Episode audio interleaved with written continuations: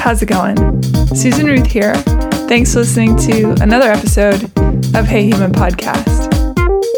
This is episode 153, and I sat down with David Hanna. He is the teaching pastor at the Church of Lochland Springs here in East Nashville, Tennessee. And I figured, you know what, it's almost Easter. Be a good time to sit down and talk about religion and philosophy of religion and things like that. We had a really interesting conversation. I very much enjoyed it.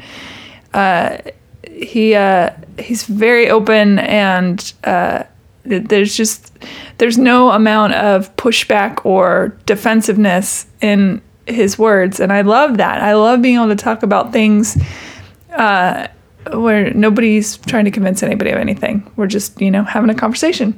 It's my favorite thing. That and Whiskers on Kittens and things. Yesterday, the world stood and watched in horror as the cathedral at Notre Dame burnt up, and thankfully it was not completely destroyed. This morning when I got up, firstly, when I was watching it happen in real time, I was physically hurt by it. It was just, what a tragedy.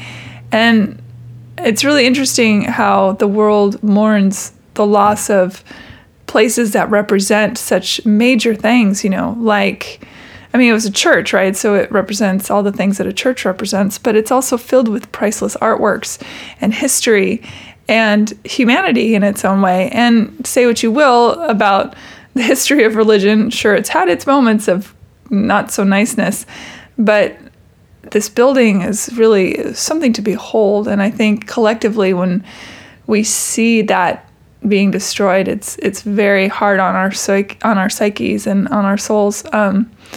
So this morning when I got up, I saw that a bunch of French billionaires put their money together to help rebuild the church, and I thought that was really, really lovely.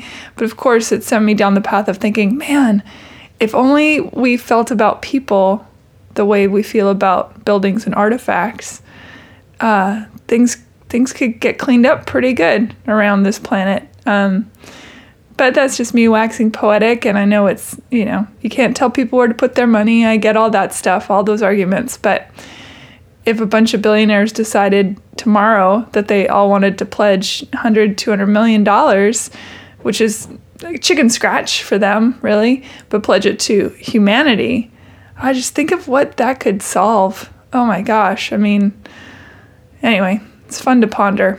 So, in other news, of course, anything that David and I spoke about, if it was a reference of some sort of book or movie or something, it'll be on that links page on heyhumanpodcast.com. I tried again to keep that really well curated. So much information, lots of cool books and all sorts of things. So if you think to yourself, what is something good to read? I guarantee you're going to find something you like on that links page, because I've talked to a lot of people, a lot of books, and movies too. So lots of stuff. Anyway, I'm about to take a very long road trip.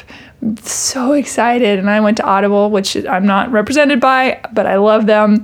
Downloaded a whole bunch of books, including a book that David recommended to me, a C.S. Lewis book called Mere Christianity. So I'm really excited to read that one. I don't remember if he recommended it on air or not, but I just thought I'd throw that out there. So I'm excited to read that. Well, listen to that, which is kind of like reading only with your ears. It's the usual social media stuff. You know how to find Hey Human at this point, I'm sure, but I'm on Facebook and Instagram under Hey Human Podcast. And then if you want to check out my personal page, it's Susan Ruthism, SusanRuthism, and that's on all the social media platforms, Twitter, Facebook, and Instagram. Well, I guess that's not all of them, but it's a good handful. By the way, if you've been trying to get me to add you as a friend on Facebook. I see that all the time. I get all these requests, and as you know, I'm sure you get requests from random real people and random fake people. If you listen to the show and you send me a friend request, shoot me a little message. Let me know that, hey, I listened to the show, and that's why I'm adding you. That'd be really helpful and cool, and it would just be nice to say hi. What else? You can reach me at Susan at heyhumanpodcast.com. The Amazon portal is alive and well on the heyhumanpodcast.com website. If you shop Amazon, please go through the Amazon portal there on my website, because it really helps support the show, helps keep it ad-free and all that good stuff. Rate and review Hey Human on iTunes and help it break the algorithm barrier. I appreciate that as well. I think that's about it. Yeah. Boy, oh boy, spring has sprung. I am a wash in allergy. I never had allergies until I moved to Nashville. And now I wake up on these fine spring mornings and my eyes are watering buckets and they're glued shut all at the same time, which I can't quite figure out how that works. But yeah, welcome to spring. It has sprung. All right, that's it. Now I'm just rambling, and I don't want to do that anymore. So here we go. David Hanna, welcome to Hey Human. I am excited to be here. I've been anticipating this moment for like a year now almost, it seems like. I guess, yeah, has it been that long? I feel like it was last summer that we first made contact, so maybe not a full year. Yeah, that was I'm going to turn the volumes down a little bit. I feel like we're kind of hot to trot here. There we go. So we met by happenstance, sitting next to each other at a very good coffee shop. Actually, let's pull them a little closer to us. Yours is probably fine. Mine is not. Okay. So we met happenstance at the coffee shop that I love, the Post East in East Nashville. There all the time, about 3 blocks from where we're sitting right now. But I can't remember how it was. I eavesdropping on you, or were you eavesdropping on me? I prefer to remember the story you eavesdropping on me. I'm not sure if that's reality, but that's what we're going to go with. It does sound like something I would do. I was having a meeting, you were having a meeting, and suddenly we were all having a meeting together. Yes, which is very much the way I like things. You began talking about, well, there was, I think it was, you were just starting the church. So correct. The Church at Lochland Springs here in East Nashville. Right. And you are the pastor.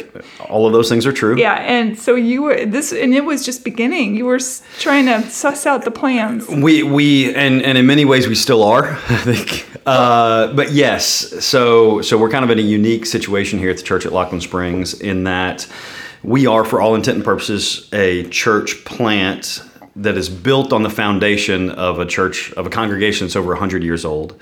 We're also connected to a much larger church body. So a lot of different moving parts. This building is incredible. Isn't it beautiful? Yeah, it really, and it's humongous. It keeps going and going and going. Yeah, it's definitely a labyrinth. I think a lot of people, I look at churches a lot of times the way I look at McDonald's or 7-Elevens, and that they just appear and they've always been there.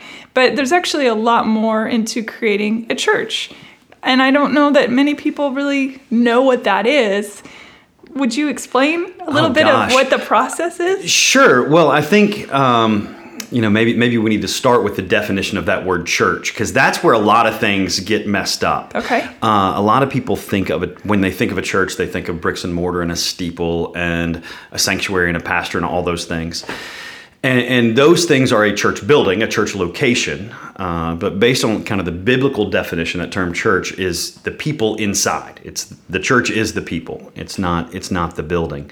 So when you talk about creating a church, it's much more about the community, the body of believers, and what that looks like in the particular context, in the context of the community that we're serving here in East Nashville, the context of the people that God has brought to us here. Now, the building is a large part of that. We have a place that we gather. We have kind of a home base. This building is 1904, I think, is the cornerstone. So it's been around a minute, which does make it beautiful, but also brings with it a whole layer of, as we are beginning this church body, what do we need to do to this church building to make it a usable home? Sure. So all of that goes into it. There's a lot of really just getting to know the community in which you are serving. learning in the same way as you need to learn how to love your spouse or significant other well. And we're all unique individuals. There's no just blueprint. Mm-hmm. As a husband, this is what you do for your wife.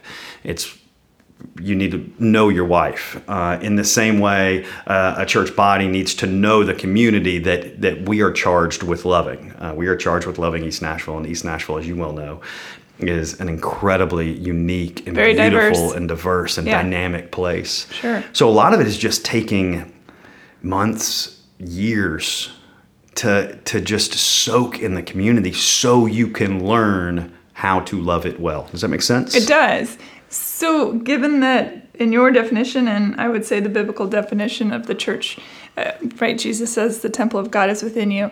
So if the church isn't the building, why do you think so many people get hung up on you don't know God unless you're sitting with your butt in the seats on Sunday? Well, I think that, on your religion, that misconception falls squarely at the feet of the church, of the people.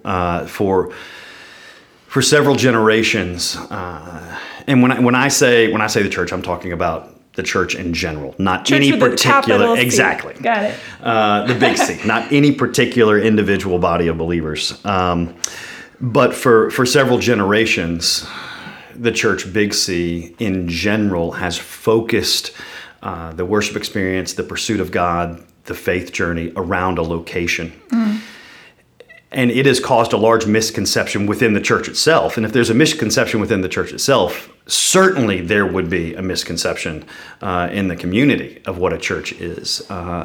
If you look at kind of Old Testament versus New Testament, speaking in broad general terms, Old Testament is very much a come and see model. That's where you get a lot of those Old Testament laws, how they would have to plant their fields, how they would have to leave a corner of it uncut for visitors to come by, how they built the temple. All of that is because Israel, Jerusalem is kind of at the crossroads of the world at that point. So it's this idea of everyone come and see the people of God. When you switch over to the New Testament, you read the New Testament. Sorry. I'm sorry, I was laughing at something. And hope that you are worthy of God, or else you burst into flames upon entering the door. Well, there's that. So that's a thing. Old Testament is intense. Old Testament is crazy intense. As you kind of turn the page to the New Testament, it is much more of a go and tell. Mm-hmm. Where the flock is the world. And exactly. And we are to take the message and the love of Jesus Christ into the world, as opposed to sitting and hoping the world comes to us. Sadly, for quite a while, we've gotten that backwards, and we're still mentally in that come and see model. We're going to make a really cool building. We're going to make a really cool Sunday morning experience. Whatever the world is doing. I remember when I was a kid, I'm showing my age here. When I was a kid, like, roller skating and skating rinks were a really big deal. So I knew a lot of churches that you would go and they would have a church gym and they would have roller skates and they would have skating nights and they would invite the community in. Yeah. Seems fun now. For a long time, it was coffee shops. Everybody loves coffee shops. Everybody loves the Post East. Well, you know what? Let's just build an awesome coffee shop in the church, and then they're going to come to us. Mm-hmm. Well, A, we know that never happens. I mean, why would you come to this building to drink coffee when the Post is 3 blocks away? Sure. B, it's the antithesis of the New Testament go and tell model. It's not everybody come to us, it's us go to them. Right. And C, it ends up isolating us from the rest of the world, because yes, those roller skating rinks or workout facilities or coffee shops that we've built inside our churches are full.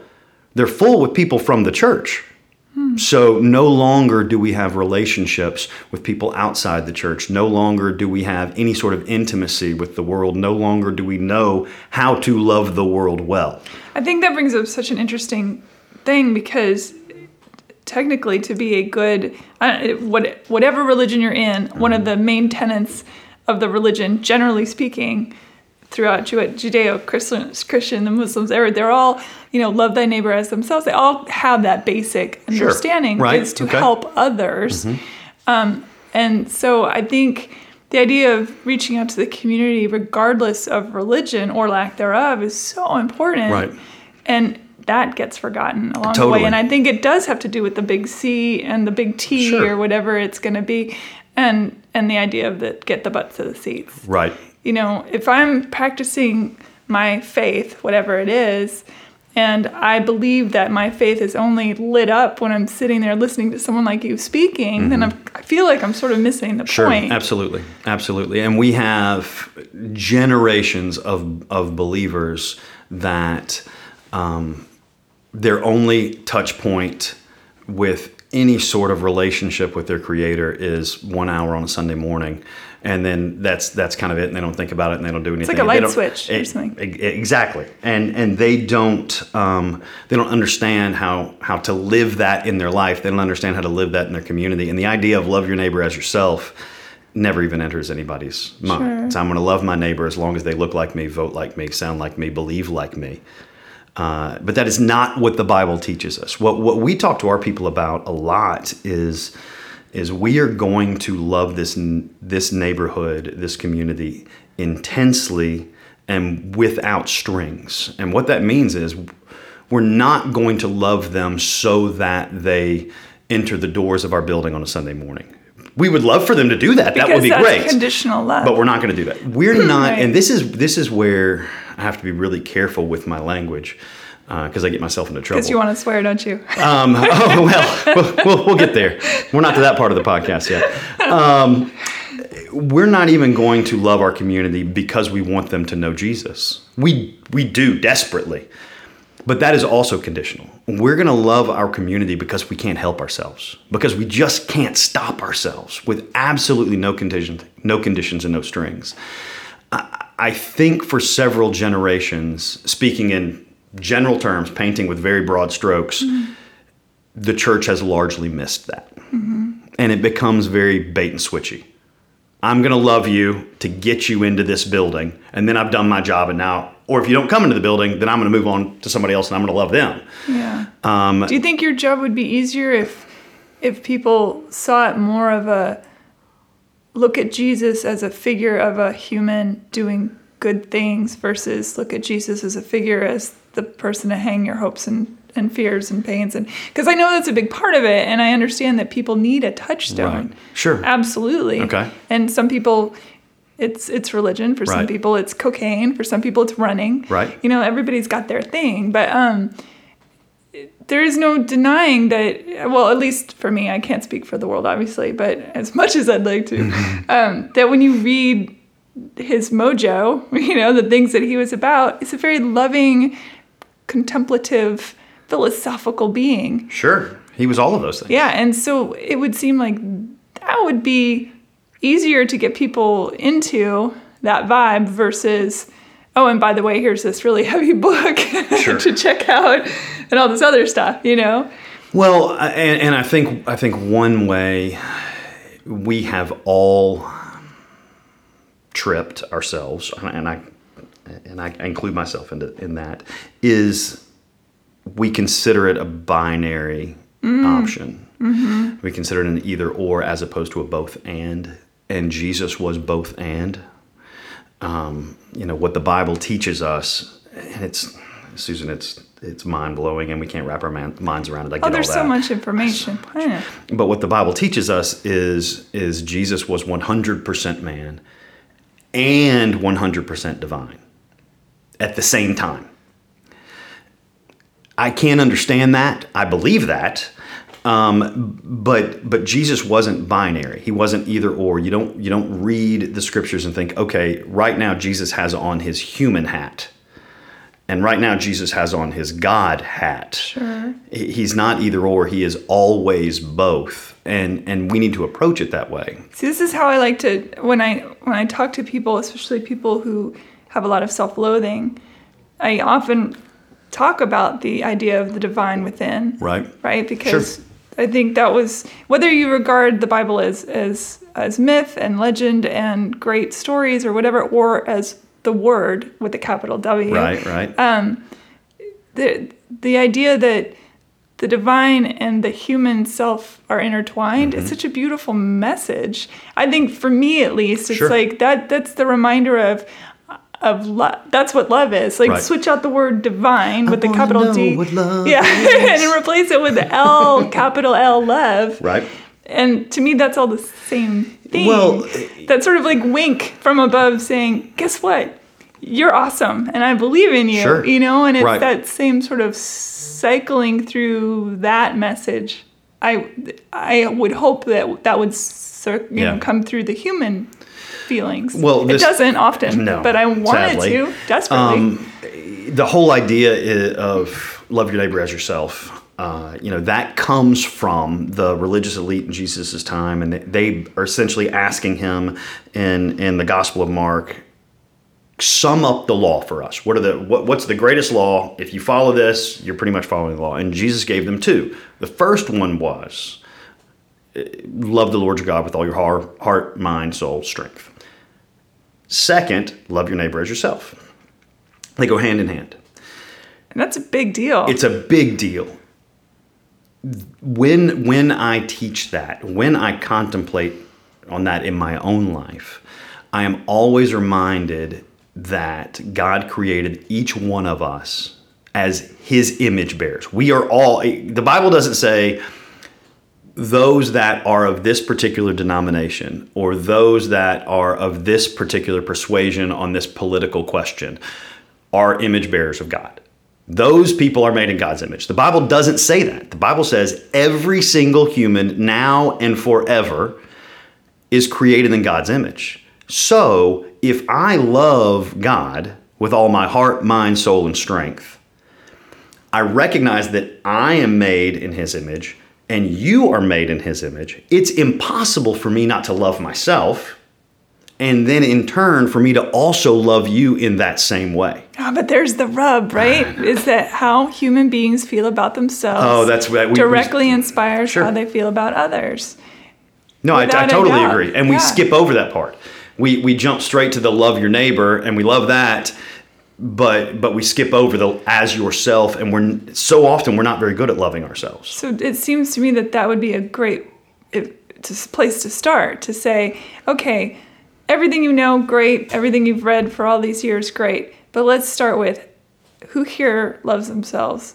I'd be shocked if more than 5 people raised their hand. I mean, really love themselves, foibles and all. We're all flawed. No, I completely agree, and you've done the research and you've read the books and all the modern cultural trends. So many books, not enough. Books. All the books, never enough books. There's so many reasons why we find it so hard to love ourselves.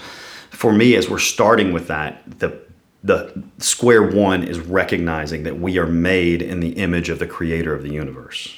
Like that's a pretty big deal. Even if you're an astrophysicist, if you believe that the creation of the universe came from the Big Bang, mm-hmm. or and you can see stardust, then my God, if you look to the stars and are marveling at that and see all the beauty and the intensity and the loveliness of that, and knowing that we are made up of star stuff, it's the same thing. It's a very similar concept. It's just different words, It's a similar concept. Yeah. But standing on that biblical teaching of all of us being image bearers of the Creator of the universe,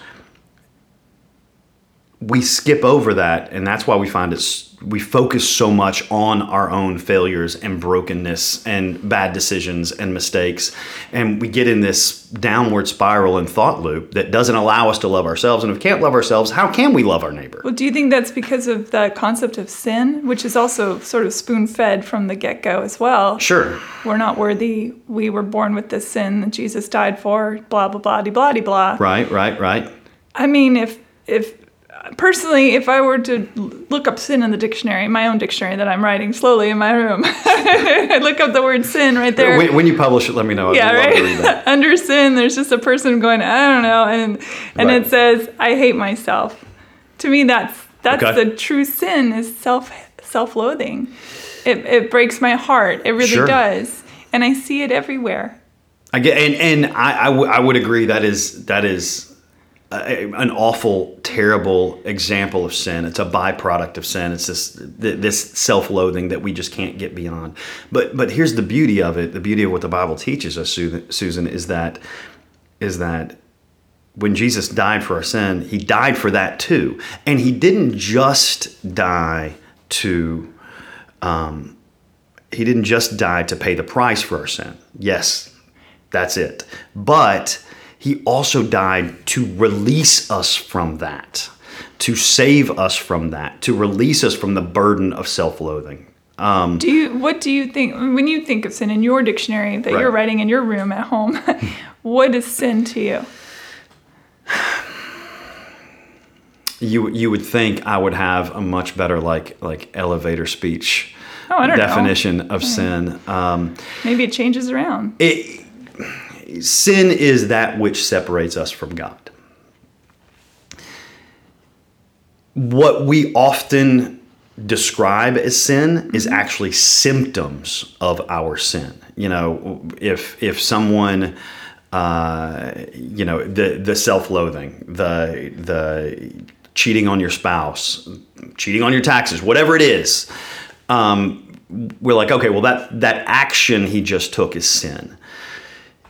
Yes, but in reality, it's a byproduct of this thing inside of us, this thing that separates us from God. I mean, the hardest thing to it's tricky, isn't it? It's super tricky.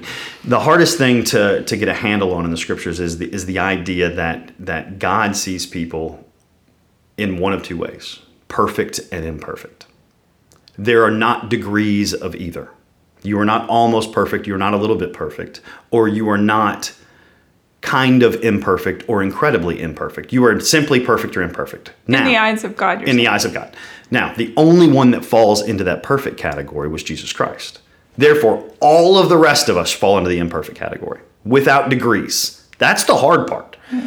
John's like, no, he drank milk right from the carton. It made me crazy.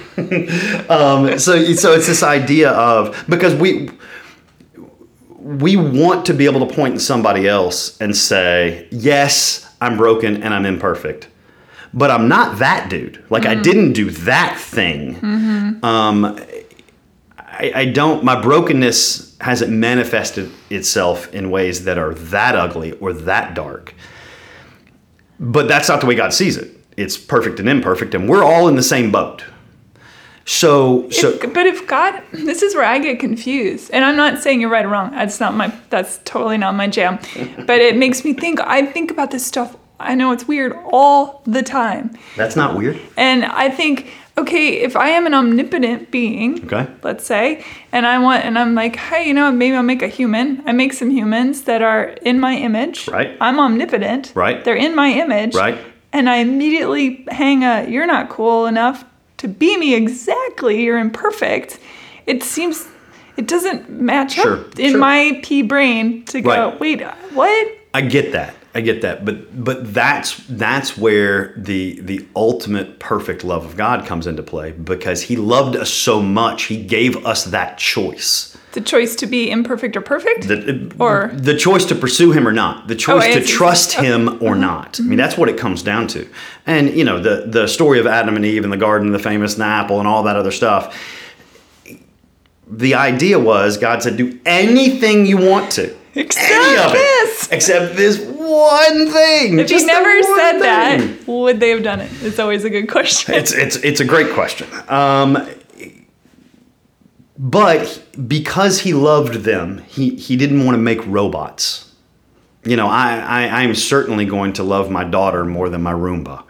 But my Roomba is going to do exactly what I tell it to do, and my daughter is not.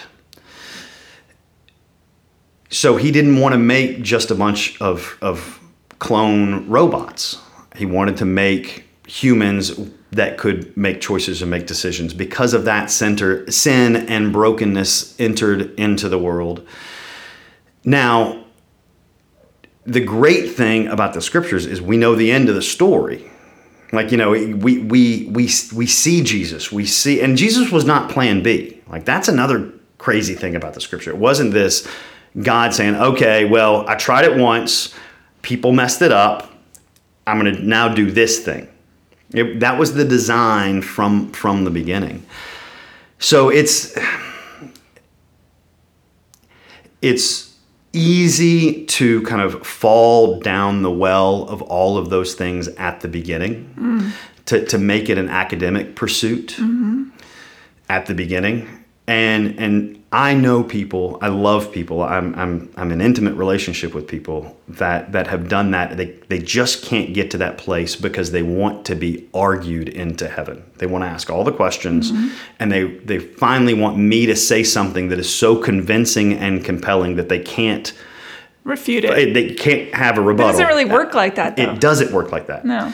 And I mean, faith doesn't work like that. That's the definition of faith. The definition of faith is kind of a hope for something that is not yet there. It's taking that one step into the darkness where you can't see it. Okay. And there must be an element, a step of faith. Why do you think the argument is so loud? I mean, I often wonder this too. Why it is that it matters? You know, I get it on one hand. Because if I have a church and a congregation or a temple, or let's put all the religions together for a moment. Okay.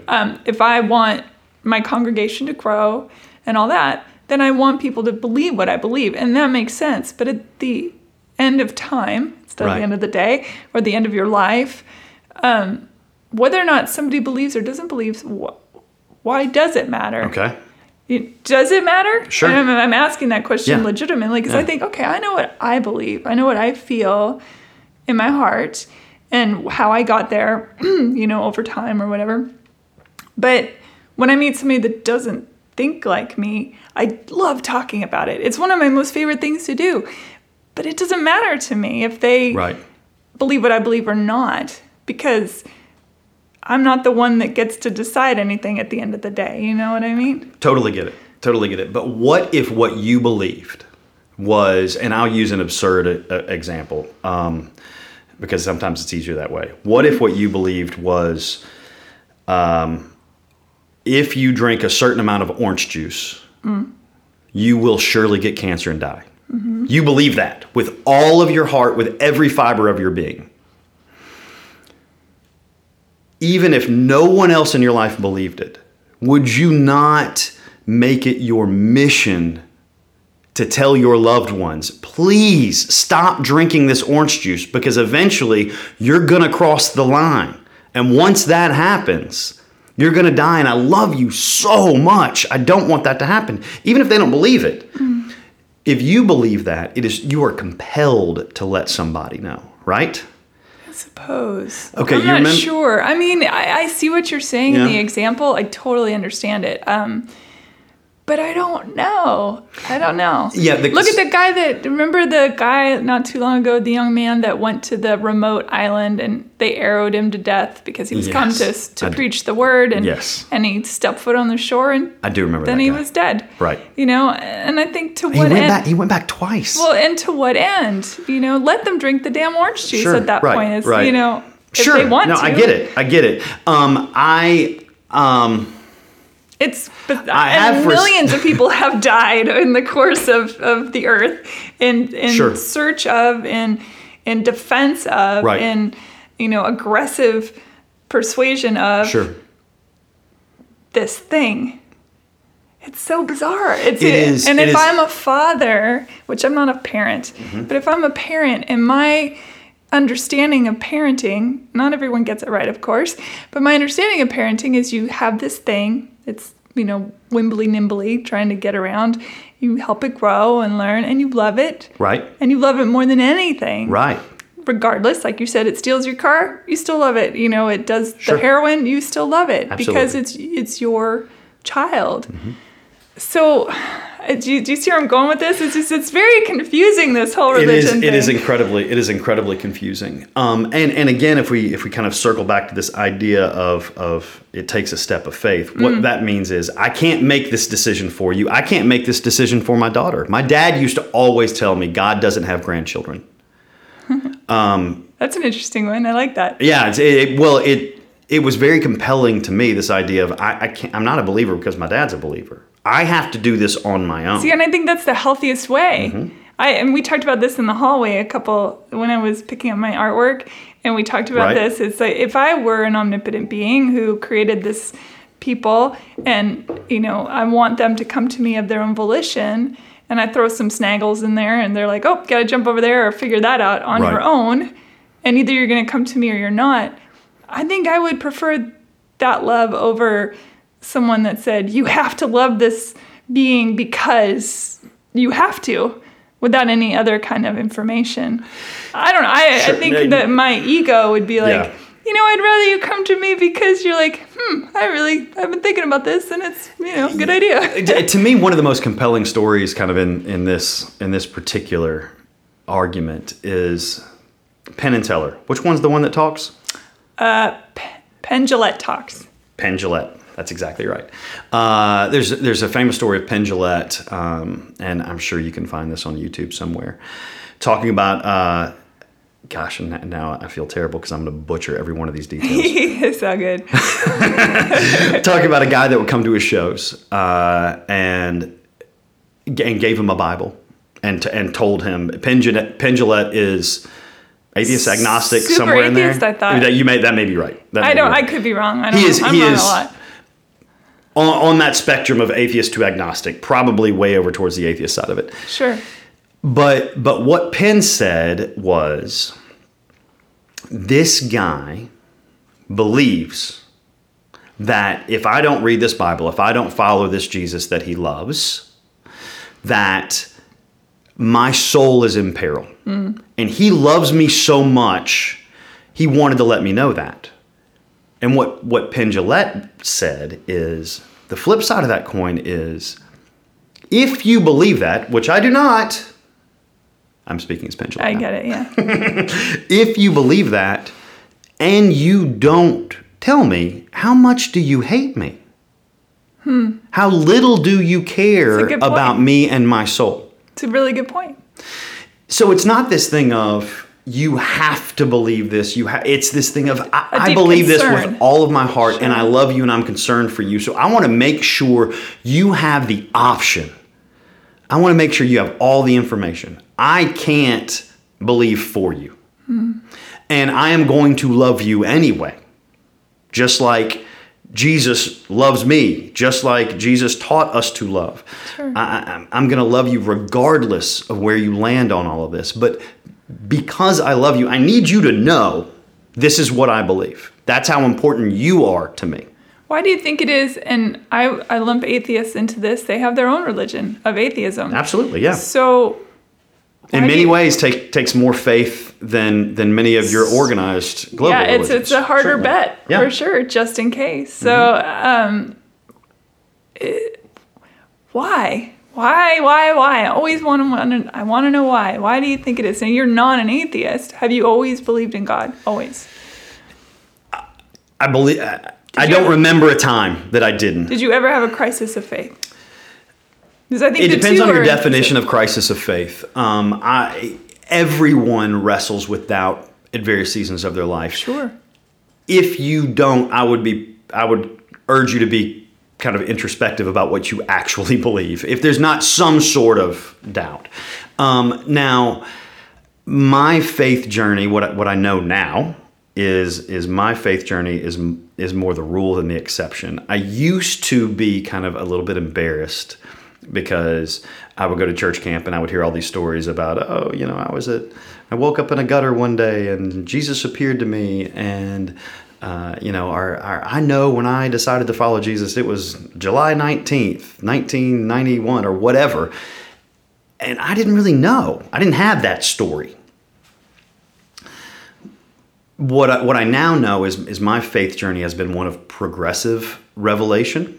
I can't point to a specific time or a specific date or a specific event that happened in my life. Mm-hmm.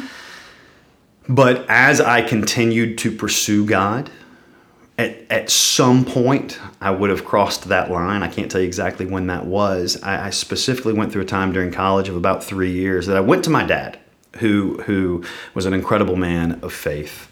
And I said, Dad, I can't tell right now, like where we're sitting right now, I don't know if my faith is my faith or if my faith is your faith. Wow, because I've never had an option. That's a super profound question. I don't know if I believe what I believe because I've never had an option in one way or another. Sure. And my dad, being the wonderful man that he was, encouraged me to pursue that. Lean into that question. Mm-hmm. And I took about 3 years leaning into that question. I ended up coming full circle and landing back where I started. I mean, with some maybe minor adjustments, but landing back where I started. But at that point, my faith was my own.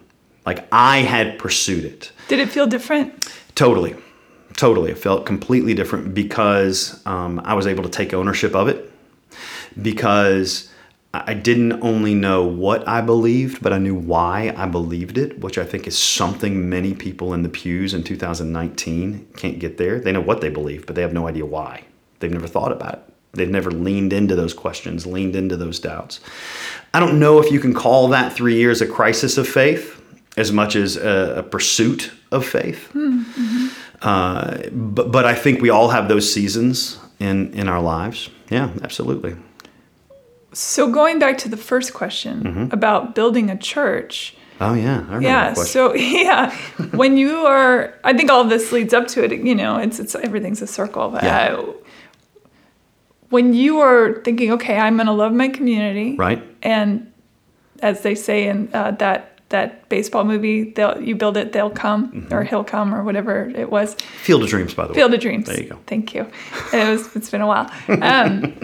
Is that sort of always in the back of your mind, or is it more active? Is it more show up on the shores and hope nobody throws an arrow at you? I mean, obviously we don't live in a primitive society. Right. But some people are, sure, you know, don't get your chocolate in my peanut butter about it. Yeah. I totally get that, and you know what? I respect that. I would never put my chocolate in their peanut butter. I'm so glad you didn't think that was an insane thing to say. No, I remember those commercials. And I get that. And the last thing I'm going to do is push myself on that. I mean, that, who does that help? But how do you get, other than say, come and check it out? I guess that's the... Well, again, what you just did is what we talked about at the beginning, that Old Testament come and see. Yeah. And my belief, what the New Testament teaches me, what Matthew 28, Acts 1:8, so many different other places... teach me, is that it's my job to be a part of the community, to be woven into the fabric of the community, so that I can go and build intimate relationships with people that don't look like me and don't sound like me and don't believe like me and don't come from my background. And I believe that we are knit together to be in those types of relationships. Mm-hmm. The beauty of it is, when you are in those relationships, those conversations, like through intimate relationship, those conversations will inevitably come up. Those guys, I mean, you can't know me very long to not know a part of my faith journey. You can't know you very long to not have heard something about your art or your music or your, because it's you. Sure. The problem is, we as the church have spent so much time sitting in buildings like this, waiting for people to come to us and say, tell me again what you believe. And that doesn't happen all that often. So when we go back to that idea of Imago Dei, that idea of we're all created in God's image, we're all image bearers. And by all, I mean all. It's impossible not to just celebrate being in a community like this and take incredible joy at the honor of just getting to be a part of this great place of East Nashville. Sure. And getting to know people and walk with them in their faith journey. I mean, when you said earlier, you asked a question about, would your job be easier? I almost stopped you and asked what you think my job is, which is... I know what the word... And it makes me emotional, because I think it's important. And what I really like about you and why I was drawn to you is because I do feel like you truly have the energy of what, to me, Christ consciousness means. Mm. You know, this very loving, open, questioning, you know, sure, all that kind of stuff. And I think that's really important. So the first word that comes to my head, of course, is love. Right. Which I think is what it's, that's all of it. To me, that's it in a nutshell, period, end of story. There is nothing else. It's great to do the mitzvahs or the tithings or the whatevers that you feel are important in the process of it all. But ultimately, if it was like a Maslow's hierarchy, the tip-top, tippity-top, just love, for goodness sakes, you know? Isn't that why we're here? Love the Lord your God and love your neighbor as yourself, right? So to me, that's what it is. Yes. You say, like when we met, and we chatted briefly. You said, come check out. Mm-hmm. And I love a great sermon, no matter what the faith. I love going because I like hearing the stories, and I love hearing how people interpret them. And I like to see the congregation's reaction as well. Right. And of course I came and I took notes and emailed you the next day. And I was like, we had to be on a podcast together. Because I think everything begets something else. Sure. But I did like the fact that you seemed very open and inviting, which I think draws people in, which makes you a good pastor, obviously. Well, thank you for those kind words. Always. I only brought you here to insult you. Receive encouraging words. I would say that largely my job, and I think it's the coolest job in the world, largely my job is to desperately pursue my Creator and shepherd people along with me in their pursuit of the Creator. That's a really interesting use of language. Desperately pursue my Creator makes it sound like he's always one step ahead, but you don't really feel that way. No, I don't. So, all right, Jeremiah, Old Testament. There's this classic verse in Jeremiah that you see on coffee mugs and bumper stickers that says, I know the plans I have for you, plans for hope and a future, and cotton candy and rainbows and unicorns. That's paraphrasing. Yeah, that's that. I don't think that's the King James, but it's in there somewhere. Amazing. That's Jeremiah 29:11. And like so many other verses in the Bible, we've kind of plucked that verse out of the scripture because it looks great on a crocheted pillow on our couch. But in doing so, we've completely taken it out of context. We think, okay, God has promised us a great future. Now, in the context of that story, God, through Jeremiah, is speaking to these exiled Israelites. And what he says right before that is, the vast and overwhelming majority of you are going to die in exile and you're never going home. I know the plans I have for you. I don't know, right. So it's not this, you're all going to be rich and prosperous and everything's going to be great and it's all going to work out at the end. At least not on this side of heaven.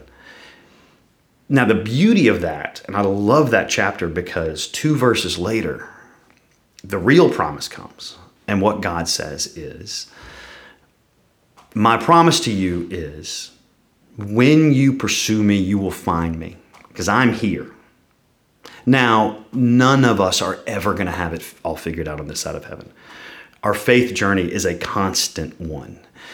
But I stand on that promise of, every single day, I'm going to desperately try to go to bed one step closer to God than I was when I woke up. Now, the vast majority of days, I fail miserably at that pursuit. But that's my goal. I'm going to go to bed one step closer to my Creator than I was. Mm. And I'm going to do everything I can to bring some people along with me. Now, each of their faith journeys is personal. None of them are going to look exactly like mine. But if I can do the best I can to point them to Jesus, then I feel like I've done my job. And what a cool job that is. It's like I get to run after this Savior and, hey, guys, come along with me. How much fun is this?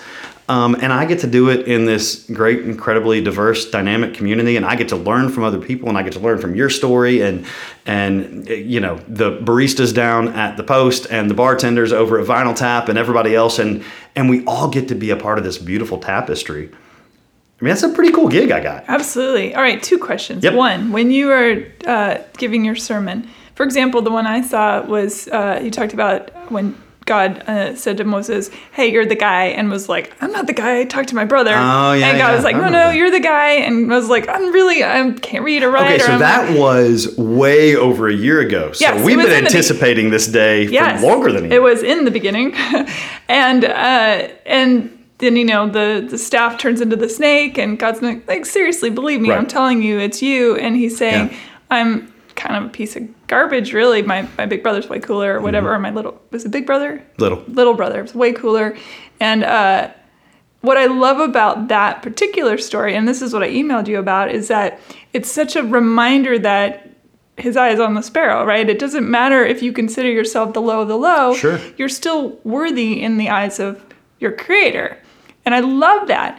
So, but when we listen to you in the congregation, right, you only have an hour, right? You could go off on a zillion million tangents with every story. So how my question is, how do you know where to stop in that moment? Because you didn't really go into that. That's where my head going crazy, because that's something that I'm really passionate about. And so, of course, my brain goes there. Sure. And then, you know, you were talking about the next thing you were talking about and all that. But I think when you believe that the Bible is the word, the literal word with a capital W. Right. But there's also, even in that belief system, there's also lovely metaphors and concepts and things like that. But if you don't get the time to expand on the metaphor, or what it could mean, or what does that mean to you, or, you know, all that, does it put you in sort of a conundrum? Sure. In my sermon planning throughout the week, the hardest part is figuring out what I'm not going to say. I bet. What leaves on what you know ends up on the cutting room floor, right? Yeah, sure. So yes, that is a hard thing. But a couple of things that I want to say to address that. The first is we preach through sermon series. So like when you were here, that was Exodus, right? And I think I was in Exodus for 2 or 3 months. Okay. So yes, on that Sunday, you know, I may preach for 40, 45 minutes or whatever. But we're looking at. You know, we're looking at 10 hours total in the book of Exodus. And of course, I want it all in one day. I want to get it all. Well, and that's the second thing I want to say. Sadly, for many of us, people that are in every congregation in the world, their only touch point with the scriptures is whatever a pastor happens to say on Sunday morning. And it is not enough. Mm-hmm. There is no way that any pastor in the world can say everything that needs to be said on any particular passage. Sure. It's why personal Bible study, it's why studying the Bible in the context of small groups with other people, is absolutely paramount in a person's faith journey. Because if they're relying on little old me on a Sunday morning to do everything for them. Yeah, that speaks to what you were saying before about going on your own journey to what you believe. You need to, going on your own journey, going on your own pursuit of Jesus. And in doing so, that includes personal time in the scripture. That includes time studying the scripture with a couple of friends. That it's not just, I'm going to go and listen to the preacher. I don't need that kind of pressure. It's a lot. It's a lot. It's a lot. It takes much more time and effort and intentionality on an individual level. Do many of your parishioners seek you out to dive deeper? I mean, I know every church has its Sunday schools. I've been kicked out of a few, I'm not going to lie. Ah, well, who hasn't? Yeah. It's kind of a rite of passage. Yeah. So there's that. Yeah. But, and like your father, my parents were very... My dad is Jewish. My mother's Episcopalian. Okay. And my father's a scientist. Okay. And my mother is, I would say, in the woo-woo realm of believing in things that cannot be seen, right? In the woo-woo... That's what I call it, the woo-woo realm. Like, you know, the metaphysical realm. Okay. You know, that kind of thing. And so it was... Did Socrates use the term woo-woo? I think he did. Okay. And then he drank some tea. Yeah. And it was Aristotle. Aristotle's metaphysics, right? Sorry. Oh, yeah, he wrote a treatise about it, right? Yeah. Anyway, and they were, and I've told this story a million times on this show, but they basically, I started school in England. I came home from school, I was 5 years old, they start earlier there, and I said, hey, Ma, Dad, who's this Jesus guy everybody's talking about? And my parents, my mother's an archaeologist, even though the woo-woo, she's an archaeologist, and a Greek historian. And so they sat me down, the science brain and this archaeological brain, and they sat me down and they said, here's the deal. There's all these different religions and smaller, you know, poly, mono, blah, blah, blah. Here's the myths. And you have to figure out who you are and what you believe in will support you on that journey. And so my life was rife with all this information. I went to temples. I went to churches. I went to friends. You know, I did it all. And it was awesome. And slowly I became who I am. And I'm still all the time, you know, growing into something. But I don't, like you said, I don't know that that's the norm. Right. So when people come to you and say, hey, you said this thing, I do think that people use religion a lot to justify being jerks. Absolutely. Do you see, I know you're never going to speak ill because somebody in your congregation will probably listen to this and be like, no, I did not, you know, but it happens. It absolutely happens. All the time. You see it on the news all the time. Sure. I mean... And it's so sad to me. It's heartbreaking. Yeah. So I don't know what my question was, or I just went off on some insane tangent of like how do you stop people from twisting things? Well, okay, several different things. Because I want to speak into that. When you study it all, like I did, you see where the connections all are. Right? You see how it's all. Basically, everyone's saying the same thing with different words, or you know what I mean? Like, you can find the flood story in lots of different places. Sure. You can find the virgin birth story in lots of...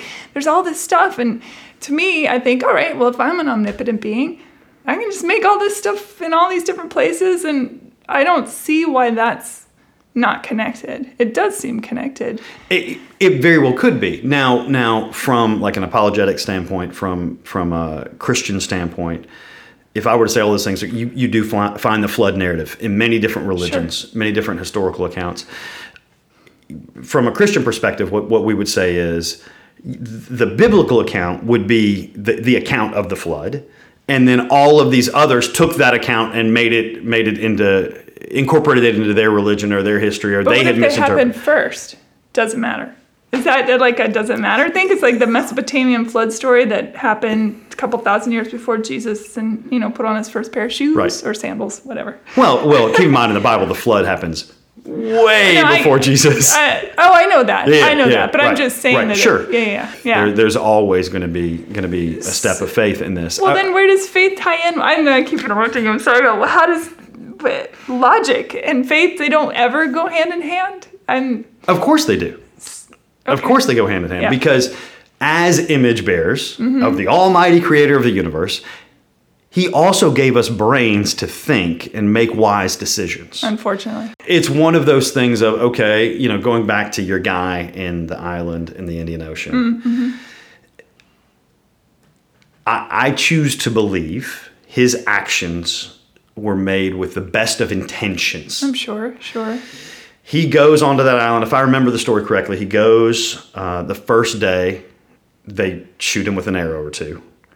He swims back out to the boat, goes back the second day, and doesn't come back the second time. Right.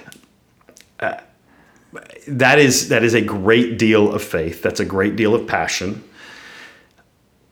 I also believe that's some unwise decision-making. Like, that's one of those things of, okay, that's where a little bit of wisdom may have helped him in that pursuit.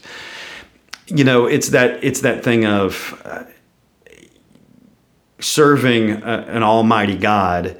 Could he save me if I jumped off the Natchez Trace bridge? Yes, he could. I believe that. Does he want me to jump off the Natchez Trace bridge to prove that? I don't think so. Like, that's wise decision making. That God gave us that logic. So certainly they go hand in hand. I believe logic and our decision making ability is something that comes from God. Does that make sense? It does entirely. Yeah, I do love the.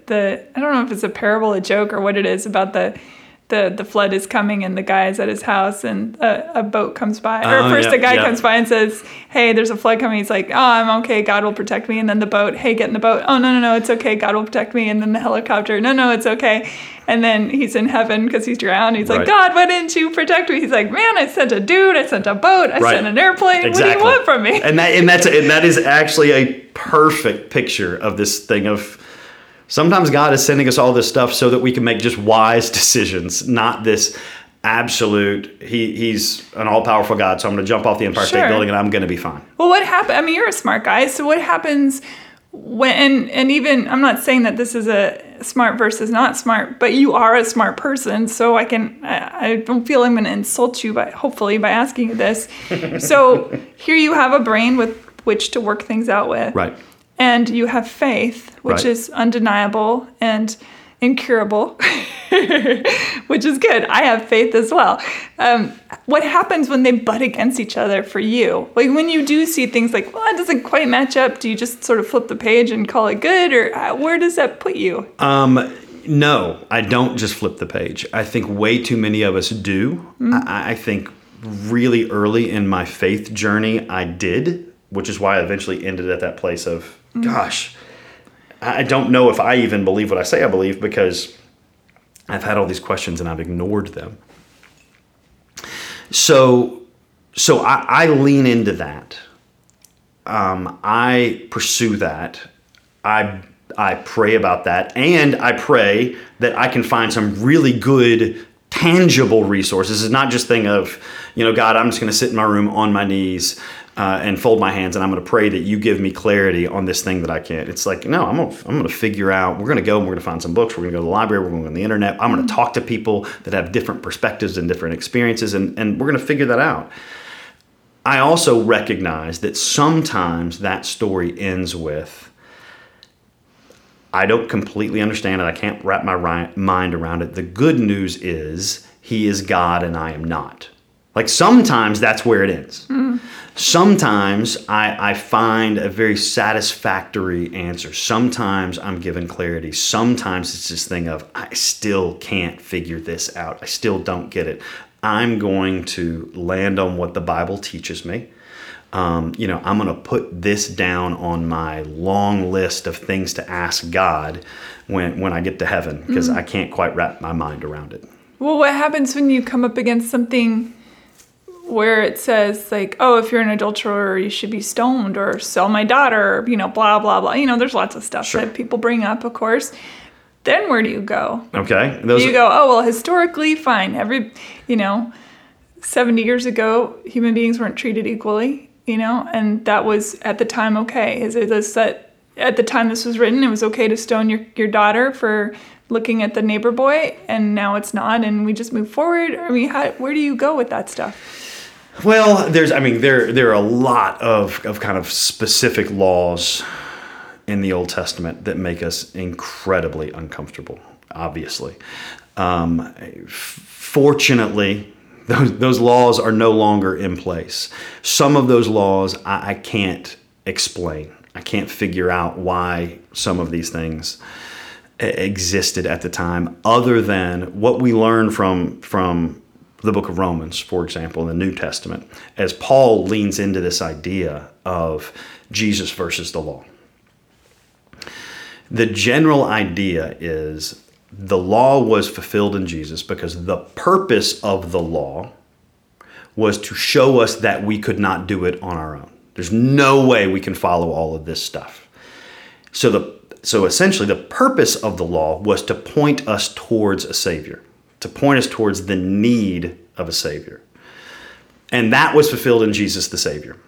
So Jesus fulfilled the law in that way. That's the general idea. And, you know, obviously they teach years worth of seminary courses in this, and there are volumes and volumes of literature. So to try to distill it to a 90-second comment is incredibly difficult. So the general idea is that these Old Testament laws showed us our own brokenness. Those Old Testament laws do not apply to us today, thankfully, because I have an 11-year-old daughter. So I recognize that, thankfully, because, you know, there are the laws about if my brother dies, I have to marry his wife. Yeah. Right. Mm-hmm. You know, some of those things. We don't. Right. And our outfits today are breaking a few laws. Mixed fabric and all that good stuff. Sure. Again, a lot of that, if you remember, you know, at the beginning of our conversation, this idea of the Old Testament. And gosh, I feel bad because I'm way oversimplifying so much. Well, I mean, there's like, what are you going to do? The idea of the Old Testament being very much a come and see, and New Testament being go and tell. So many of those laws, the dietary laws, the laws about what you could wear, the laws about the Sabbath, the laws about the way you cut your fields and everything else. So many of that was in that come and see model. Mm-hmm. And it was so that God's people would be set apart. It was the laws, specifically the Ten Commandments, were so revolutionary at the time, so vastly different from anything else at the time. The idea being these people are sanctified, which means they're set apart. So the world can come and see God's people that have been set apart. That's what the laws kind of set up in many ways.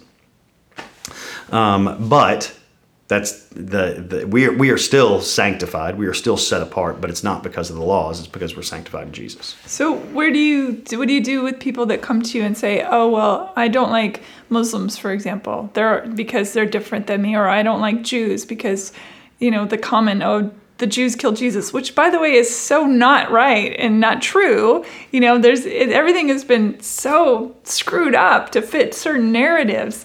But it's what people believe. And then here you are at the head of a pulpit.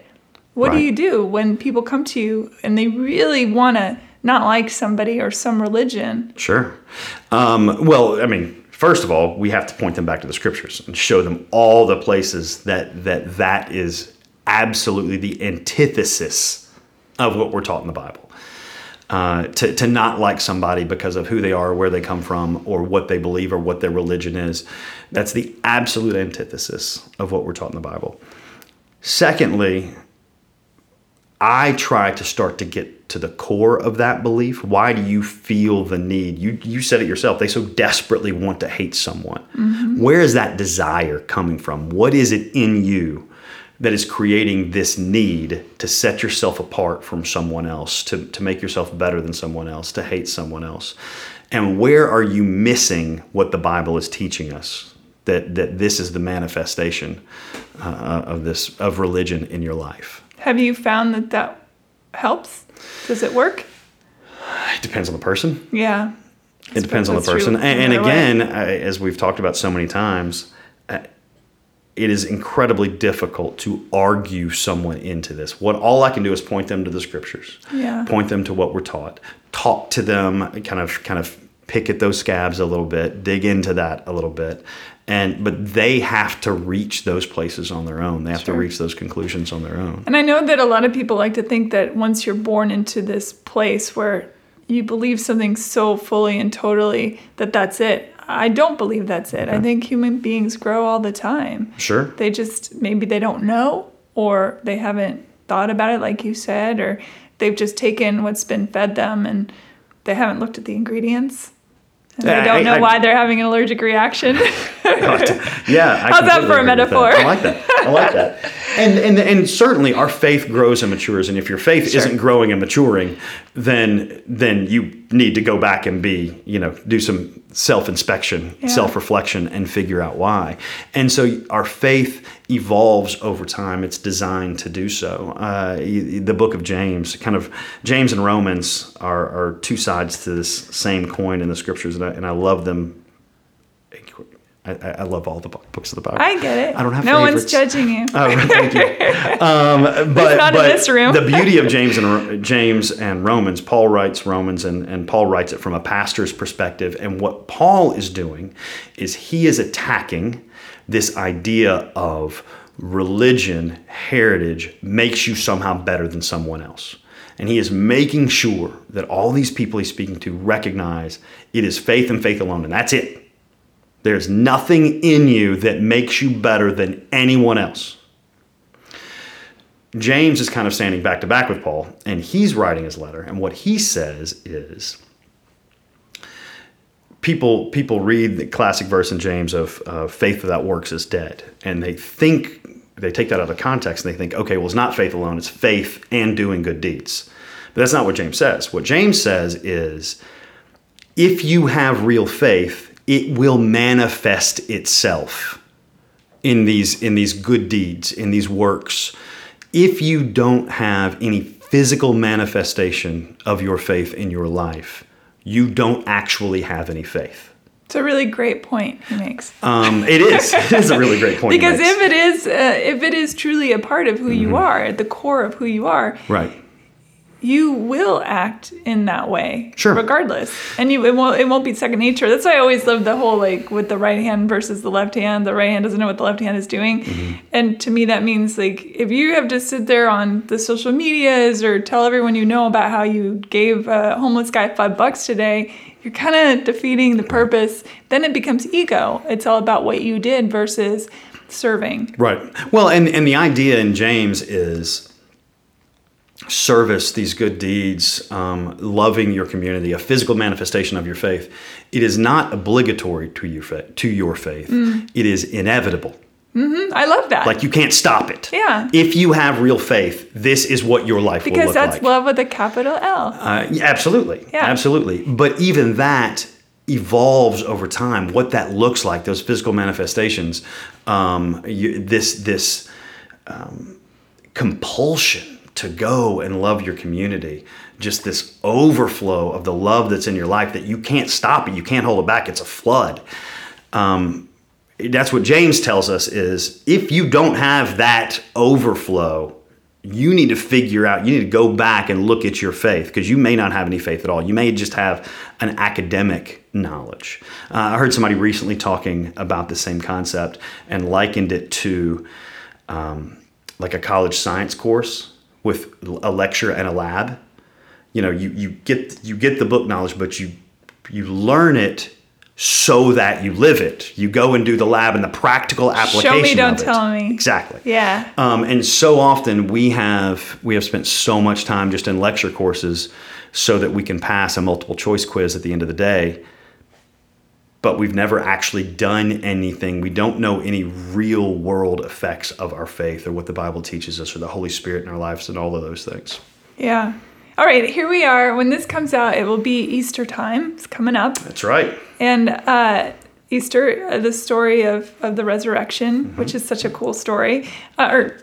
Yes. Yeah, okay. I know. Yes, I say absolutely. From my perspective, a cool right. story. From your perspective, the word with the capital W. Right. What is your favorite bit about the resurrection story? Like, the whole thing? Because, I mean, it starts up pretty hardcore. Yeah. Wasn't a Good Friday for Jesus. It was a rough one. That was a bad Friday. It was a rough one. And that's what we actually, so the week before Easter, we get to do the crucifixion. Yep.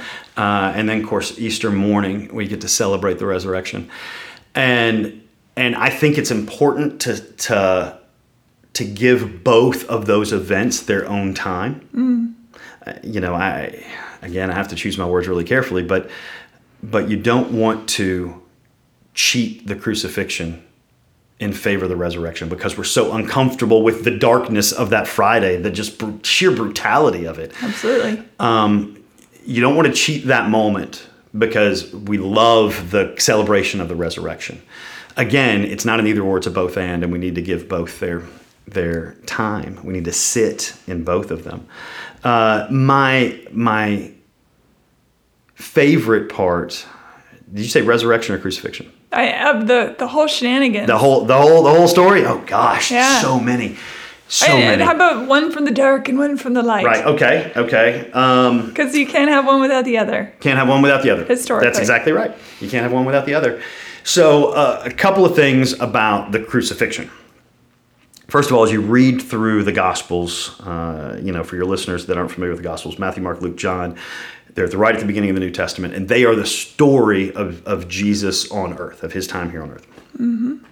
As you read through the Gospels, and you don't only read through the crucifixion narrative, but through the entire ministry of Jesus, what you see is Jesus knows from the beginning. Everything points towards the cross, which I am always just stunned and humbled as I read the brutality of the crucifixion. And the Romans were experts at torture. Like, they knew exactly what they were doing. And it wasn't just physical torture. It was mental torture. It was humiliation. It was all of it.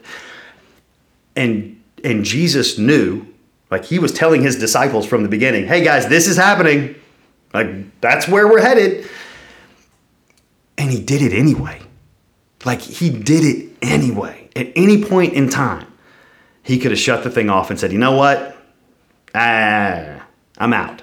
But he never did. He did it anyway.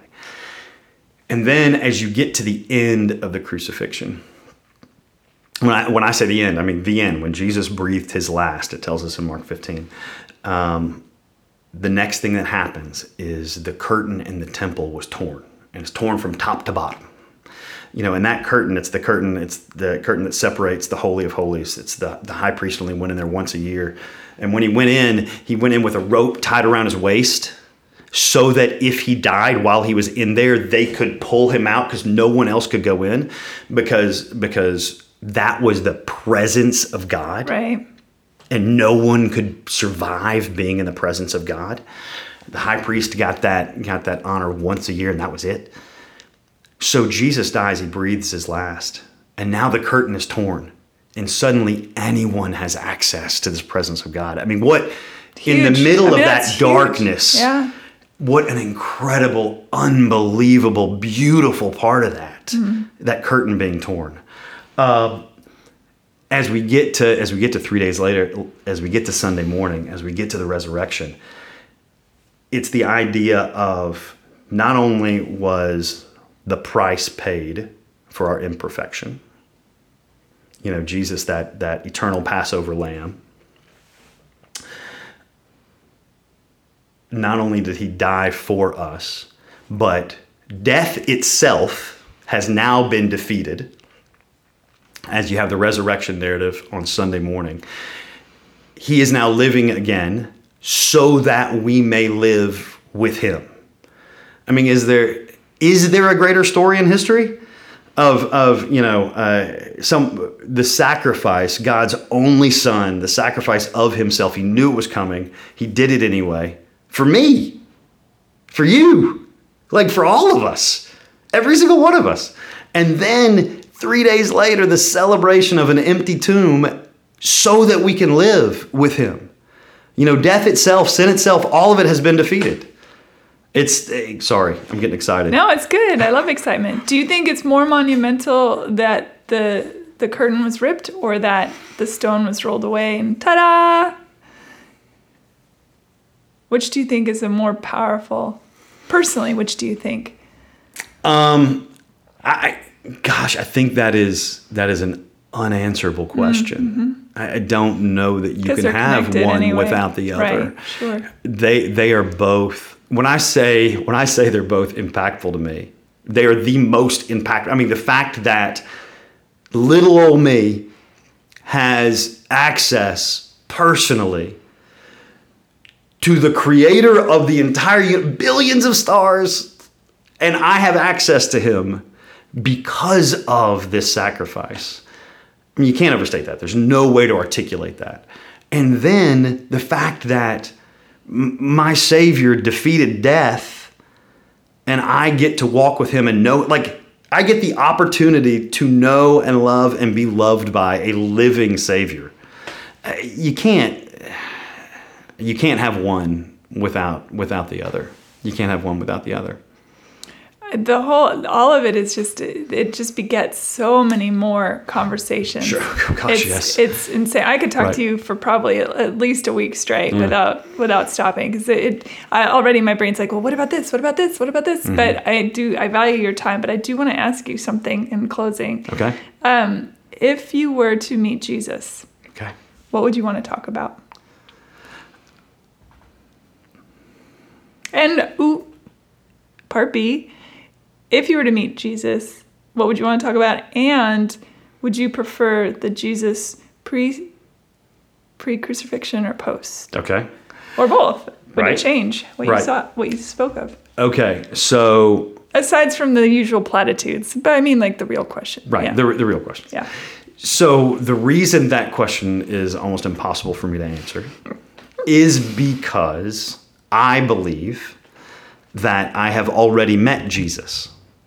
Okay. Yeah. Let's right? put you historically then. You're there. Okay. You're at the table of 12.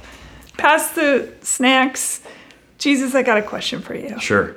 So it's hard for me to answer that right now because I believe that I've met Jesus, and that's the whole sure. thing about a living Savior. I get right. to talk to him and ask him all the questions of now. Course, right. Of course. Right. But I mean it more intellectually than that, I gosh. Guess. Not to throw you, into a realm of... If I were there, what questions would I ask him? What would I just desperately want to know? I think maybe the main question will be, why me? Why you're worthy of loving him? Why would you do this for me? Mm-hmm. I have turned my back on you so many times. I have denied you either with my words or my actions so many times. Why would you go through this for me? I still don't understand it. I mean, you want to talk about love with a big L. Sure. Absolutely. I feel like if I were Jesus, I'd turn to you and say, do you not love your child the same way? Mm. Mm. And isn't that, I mean, and again, the idea that we are children of God. He did this for all of us. It's a beautiful image. And I think the answer is yes. I would absolutely do that for my own child. I'm all for love with a capital L. Amen. Yeah. Thank you so much, David Hanna. Oh my gosh, I've been waiting for this for so long. Thank you for having me. It was really my pleasure. I mean it. It was great. Thank you so much for listening, everybody. And by the way, just as a little aside, if you've never read the Bible, or maybe you read it when you were 15 because your parents made you or whatever, it's such an interesting, deep, fascinating read. Whether you're religious or non-religious, I recommend reading it. And to that end as well, if you have a deep faith, I recommend reading some of the things that people who are atheists and agnostics believe, because it all feeds into it itself. And the journey is beautiful, and knowing who you are and what you're not and all that, it's a cool place to be. So love each other and go team. Go team. Susan, you're awesome. I'm grateful for you. I'm grateful for you too. Bye, everybody. Yay. Hey, thanks for listening. If you enjoyed that, please go to iTunes and rate and review Hey Human Podcast there. It's super helpful, and I really appreciate it. Thank you. See you later.